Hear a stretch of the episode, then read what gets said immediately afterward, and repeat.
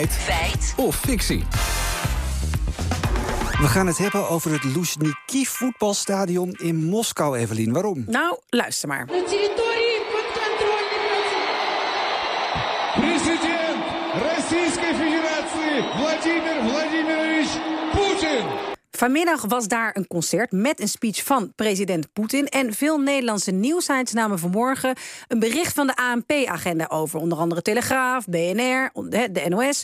Over dat daar in dat stadion 200.000 mensen werden verwacht. Zo. En wij op de redactie dachten, 200.000 mensen in een stadion. Dat is wel heel veel. Dat is het dubbele dat er in het gigantische stadion Camp Nou in Barcelona passen. Dus wij zijn gaan zoeken of er inderdaad zoveel mensen in dat stadion passen en of de Russische propagandadienst hun cijfers een beetje op orde heeft. Oké, maar ja, hoe zoek je dat uit? Waar zijn jullie begonnen? We belden eerst met Barry Visser. Hij is de oprichter van Mojo en heeft dus flink wat grote stadionconcerten georganiseerd.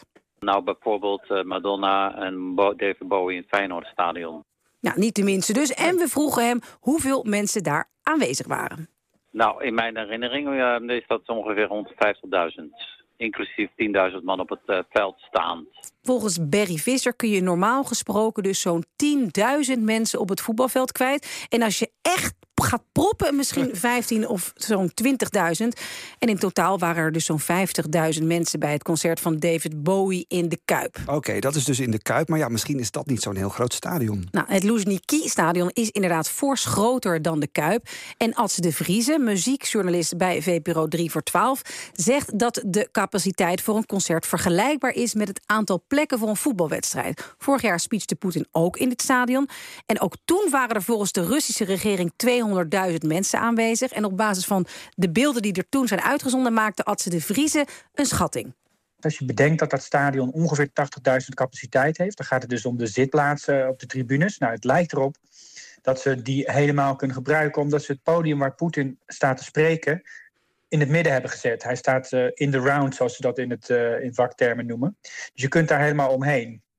Plus dat je dan natuurlijk mensen op het veld kwijt kan. Dus die 80.000 die halen ze sowieso wel als je dat volpropt. Dus ja, daar zouden, als je zo die beelden van vorig jaar ziet, ruim 100.000 mensen wel bij geweest moeten zijn. Ja, zo'n 100.000 bezoekers dus. Dat is toch wel echt een voorstuk minder. En we spraken ook Frank Wijnveld, expert crowdmanagement bij concerten en festivals. En ook hij komt uit op ongeveer 100.000 bezoekers voor dat Loezjniki-stadion. Volgens mij hebben die 81.000 stoelen. Nou, als je dan ook het veld erbij gaat nemen, dan zouden die 17.850 mensen daar veilig op kunnen verblijven. Als je dat optelt, dan kom je op 98.850 mensen maximaal in dat stadion. Ja, als zij er 200.000 mensen in willen zetten, dan houden ze nog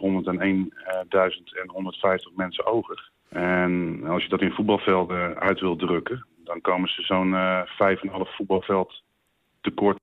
Oké, maar die 98 zoveel duizend mensen die er wel zijn, komen die daar allemaal vrijwillig? Nou, goede vraag. Helron Salomon, Ruslanddeskundige verbonden aan het Haag Centrum voor Strategische Studies, die zag dat de regering bij het vorige concert met speech van Poetin heel veel trucs nodig had om het stadion uiteindelijk vol te krijgen.